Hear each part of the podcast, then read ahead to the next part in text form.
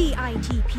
สร้างมูลค่าเพิ่มสู่โลกการค้า Presented by สำนักส่งเสริมนวัตกรรม และสร้างมูลค่าเพิ่มเพื่อการค้ากรมส่งเสริมการค้าระหว่างประเทศ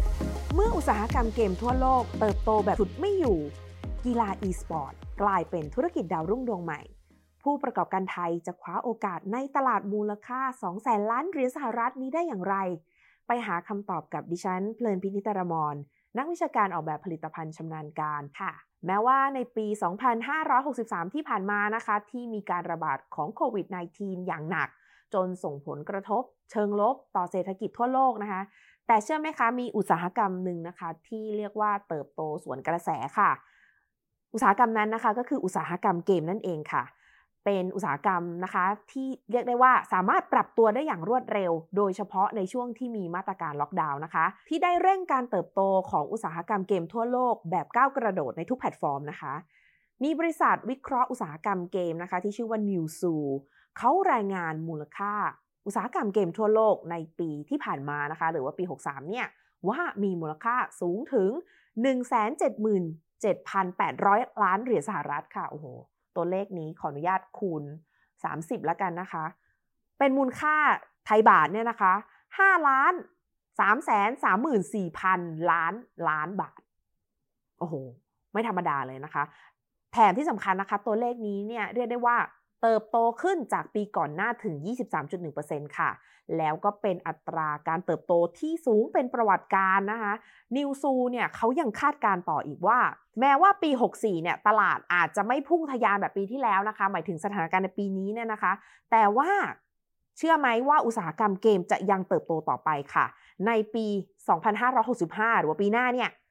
อาจจะมีมูลค่าเติบโตสูงถึง 2,400 ล้านเหรียญสหรัฐก็คือ 6 ล้านล้านบาทโอ้โหไม่ธรรมดาค่ะ อุตสาหกรรมนี้เรียกว่าต้องจับตามองนะคะ ปัจจัยหนึ่งค่ะ ที่ส่งผลต่อการเติบโตของอุตสาหกรรมเกมก็คือกีฬา e-sport นั่นเองค่ะ คุณฟังรู้จักใช่ไหมคะว่า e-sport คืออะไร กีฬา e-sport เนี่ยนะคะ ก็มุ่งเน้นไปที่การแข่งขันค่ะ ซึ่งมีความใกล้เคียงกันกับกีฬาทั่วไปแบบทุกประการนะคะ ยิ่งโดยเฉพาะในช่วงของการระบาดโควิดเนี่ย ผู้ชมทั่วโลกนะคะ เขาไม่สามารถไปเชียร์ที่สนามกีฬาได้นะรวมถึงกีฬาระดับโลกต่างๆนะคะ ไม่ว่าจะเป็นบาสเกตบอล NBA นะคะ หรือว่า PGA ทัวร์เนี่ยจำเป็นที่จะต้องยกเลิกการแข่งขันนะคะ เพื่อที่จะลดการแพร่ระบาดเนี่ยทำให้ผู้ชมนะคะ เขาก็มองหาค่ะ entertainment ในรูปแบบใหม่ในช่องทางอื่นๆนะคะ แล้วกีฬา e-sport ก็จึงเป็นตัวเลือกอันดับต้นๆนะคะ ของคนจากทั่วทุกมุมโลกค่ะ ความนิยมในอุตสาหกรรมเกมเนี่ยนะคะนอกจากจะดึงดูดนักลงทุนแล้วเนี่ยนะคะยังเปิดโอกาสให้ธุรกิจอื่นๆ เข้ามามีบทบาทมากขึ้นอีกด้วยค่ะ ตั้งใจฟังให้ดีนะคะ อย่างเช่นนะคะเคสที่เราเลือกมาค่ะ คือการประยุกต์เอาแพลตฟอร์มเนี่ยนะคะมาโฆษณาหรือว่าสร้างความบันเทิงแบบใหม่ๆ เป็นอีกหนึ่งตัวอย่างนะคะ ที่ได้รับการพูดถึงเป็นอย่างมากค่ะ ก็คือการจัด virtual concert นั่นเองนะคะเขาจัด virtual concert ขึ้นในเกม Fortnite นะคะ ของอนักร้องแรปเปอร์ชื่อดังค่ะ อย่าง Travis Scott นะคะแล้วก็ดีเจเพลงอิเล็กทรอนิกส์ Marshmello ค่ะ เรียกได้ว่าสร้างกระแสใหม่นะคะ เกิดเป็นประสบการณ์ครั้งใหม่ให้กับวงการดนตรีนะคะ เพราะว่าใน Virtual Concert ครั้งนี้เนี่ยนะคะ มีจำนวนผู้เข้าชมพร้อมกันนะคะ ทะลุเกิน 10 ล้านคนอีกด้วยค่ะ โอ้โห เรียกว่าประมาทไม่ได้นะคะ อุตสาหกรรมเกมเนี่ยมีความคึกคักเป็นอย่างมากนะคะ แล้วก็มีการคาดการณ์ด้วยนะคะ ว่าภายหลังวิกฤตโควิดเนี่ยวงการต่างๆเนี่ยจะมีการนำเอาเกมมาประยุกต์ใช้มากขึ้นค่ะก็เมื่อกล่าวถึงตลาดที่ได้รับความสนใจนะคะ เพราะว่ามีมูลค่าตลาดเกมเกินครึ่งของโลกในขณะนี้เนี่ยหนีไม่พ้นนะคะ ตลาดใกล้บ้านเราเองค่ะ ตลาดเอเชียแปซิฟิกค่ะ โดยเจ้าตลาดนะคะ ผู้นำเนี่ยอย่างประเทศจีน ญี่ปุ่นและเกาหลีนะคะสามประเทศนี้นะคะจับตาดูให้ดีนะคะเขามีอัตราการเติบโตสูงสุดอยู่ที่เกมบนมือถือค่ะ แล้วก็มีอัตราการเติบโตถึง 20-22%ต่อปี รวมทั้งตลาด e-sport ก็เติบโตสูงถึง 22-25%ต่อปีด้วยค่ะสำนักงานพาณิชย์ในต่างประเทศณเมืองชิงเต่าค่ะ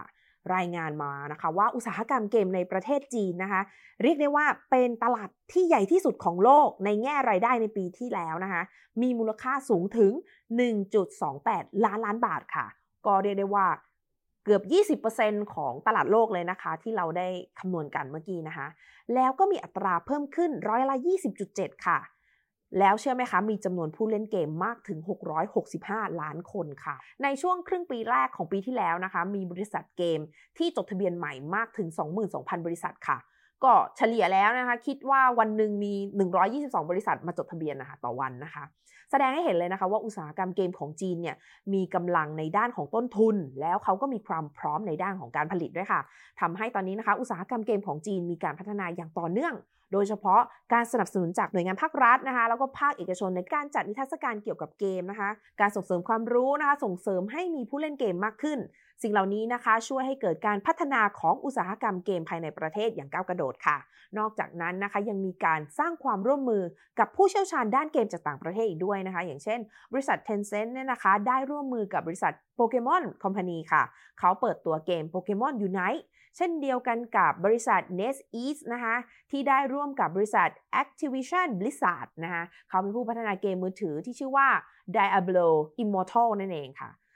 เรียกได้ว่าการส่งเสริมการลงทุนอย่างเต็มที่นี้เองเนี่ยนะคะ เนื่องจากเกมเป็นธุรกิจบริการที่สามารถสร้างรายได้ให้แก่ประเทศได้เป็นจำนวนมากค่ะ โดยเฉพาะในช่วงเวลาที่การเดินทางระหว่างประเทศ ยังไม่กลับเข้าสู่ภาวะปกตินะคะ ในส่วนของประเทศเกาหลีนะคะ ซึ่งก็มีมูลค่าตลาดเกมเป็นอันดับ 4 ของโลกค่ะ มีข้อมูลนะคะจากสำนักงานส่งเสริมการค้าในต่างประเทศนักกรุงโซค่ะ มีรายงานถึงนโยบายของรัฐบาลเกาหลีนะคะ ที่มุ่งเน้นการพัฒนาอุตสาหกรรมเกม ให้เป็นนกลไกขับเคลื่อนใหม่ค่ะ โดยคาดว่าจะเปลี่ยนแปลงกลายเป็นระบบเศรษฐกิจออนไลน์ หรือว่าออนไลน์อีโคโนมี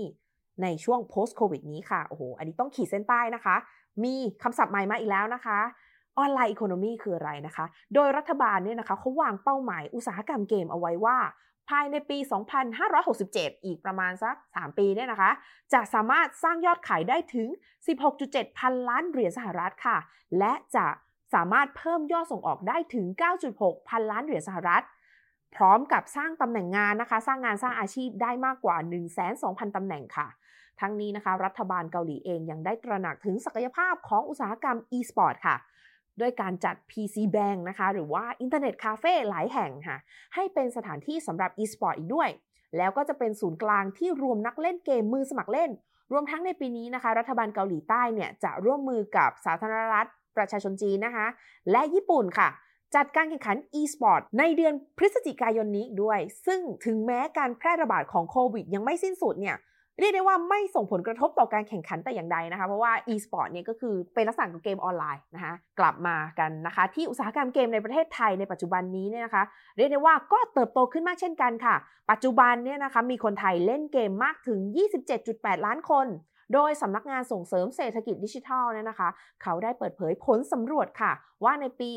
2563 ที่ผ่านมา อุตสาหกรรมเกมในไทยมีมูลค่าถึง 29,000 ล้านบาทค่ะ ขยายตัวประมาณ 14-15%นะคะจากปี 2562 เนื่องมาจากการระบาดของโควิด -19 เนี่ยนะคะ แล้วในขณะที่ปีนี้ค่ะ ปี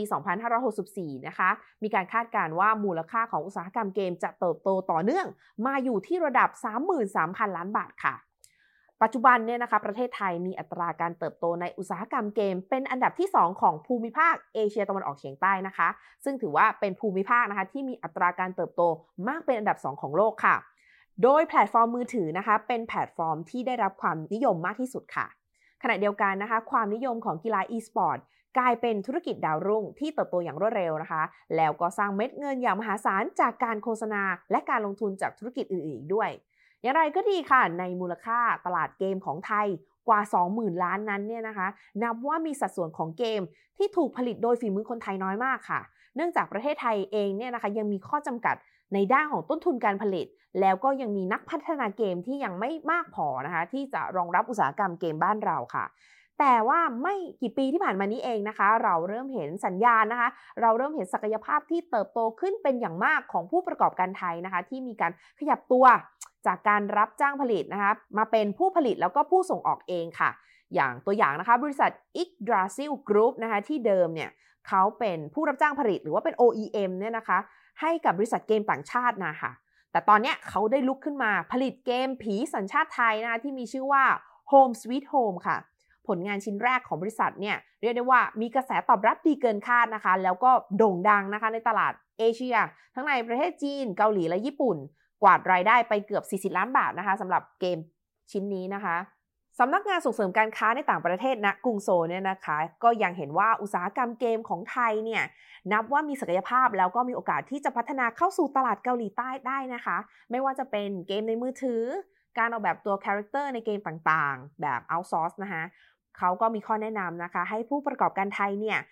ต้องเข้าร่วมงานแสดงสินค้า และธุรกิจเกมที่ใหญ่ที่สุดของเกาหลีนะคะ นั่นก็คืองานที่มีชื่อว่า G Star ณเมืองปูซานที่จัดขึ้นเป็นประจำทุกปีนั่นเองค่ะ เพื่อที่จะมีโอกาสได้นำเสนอผลงานตัวเองเนี่ยนะคะ ให้แก่นักธุรกิจทั้งในเกาหลีแล้วก็จากต่างประเทศด้วยนะคะ ให้เป็นที่รู้จัก แล้วก็ที่สำคัญนะคะในงานนี้เป็นเวทีที่ทำให้เกิดการเจรจาธุรกิจเกิดขึ้นได้อีกด้วยนะคะ รวมทั้งควรที่จะเข้าร่วมกิจกรรมเจรจาการค้าออนไลน์นะคะ ที่จัดขึ้นโดยหน่วยงานคีต้านะคะ แล้วก็โคทราที่เขาจะช่วยสรรหาคู่ค้าทางธุรกิจในเกาหลีให้ได้มาเจอกับเราได้อีกทางหนึ่งอีกด้วยค่ะนอกจากนี้นะคะทาง DITP หรือว่ากรมส่งเสริมการค้าระหว่างประเทศเองเนี่ยยังร่วมส่งเสริมอุตสาหกรรมเกมส์ของไทยเนี่ยนะคะ ไปสู่เวทีโลกเลยค่ะ ด้วยการจัดกิจกรรม การเจรจาจับคู่ธุรกิจ หรือว่า business matching นะคะมาอย่างต่อเนื่อง จัดขึ้นนะคะในงานที่มีชื่อว่า BIDC นะคะหรือว่า Bangkok International Digital Content Festival ค่ะจัดต่อเนื่องค่ะ ปีนี้เป็นปีที่ 6 แล้วนะคะ โดยภายในงานนี้นะคะจะมีการดึงเอาผู้ประกอบการชั้นนำของไทยนะคะ ในด้านของดิจิทั L content นะคะธุรกิจเกมแอนิเมชันแล้วก็ character design เทคโนโลยี CG VFX แล้วก็ e-learning เนี่ยนะคะมารวมกันนะคะเพื่อสร้างโอกาสให้เกิดการเจรจาธุรกิจค่ะ สร้างเครือข่ายทางการค้า กับบริษัทดิจิทัลชั้นนำจากทั่วโลก แล้วก็กิจกรรมที่ผ่านๆมาเนี่ยนะคะทำให้เราได้เห็นทิศทางของประเภทสินค้าและบริการนะคะ ที่ผู้ประกอบการต่างชาติให้ความสนใจมากที่สุดนะคะ ตั้งใจฟังให้ดีนะคะ ก็คือบริการด้าน Animation Outsourcing Service ค่ะ ด้าน Animation Co-Production and Character Licensing นะคะ แล้วก็ด้าน Game Development and Game Outsourcing Service ค่ะ ก็เห็นได้นะคะว่าตลาดเกมทั่วโลกเนี่ยมีอนาคตที่สดใสอย่างแน่นอนค่ะ และนั่นย่อมหมายถึงโอกาสที่ผู้ประกอบการไทย จะสามารถสร้างมูลค่าเพิ่มทางการค้าใหม่ ๆ ได้เช่นกันนะคะสำหรับ EP นี้นะคะ เต็มอิ่มนะคะกับธุรกิจเกม ธุรกิจเอ่อ e-sport นะคะ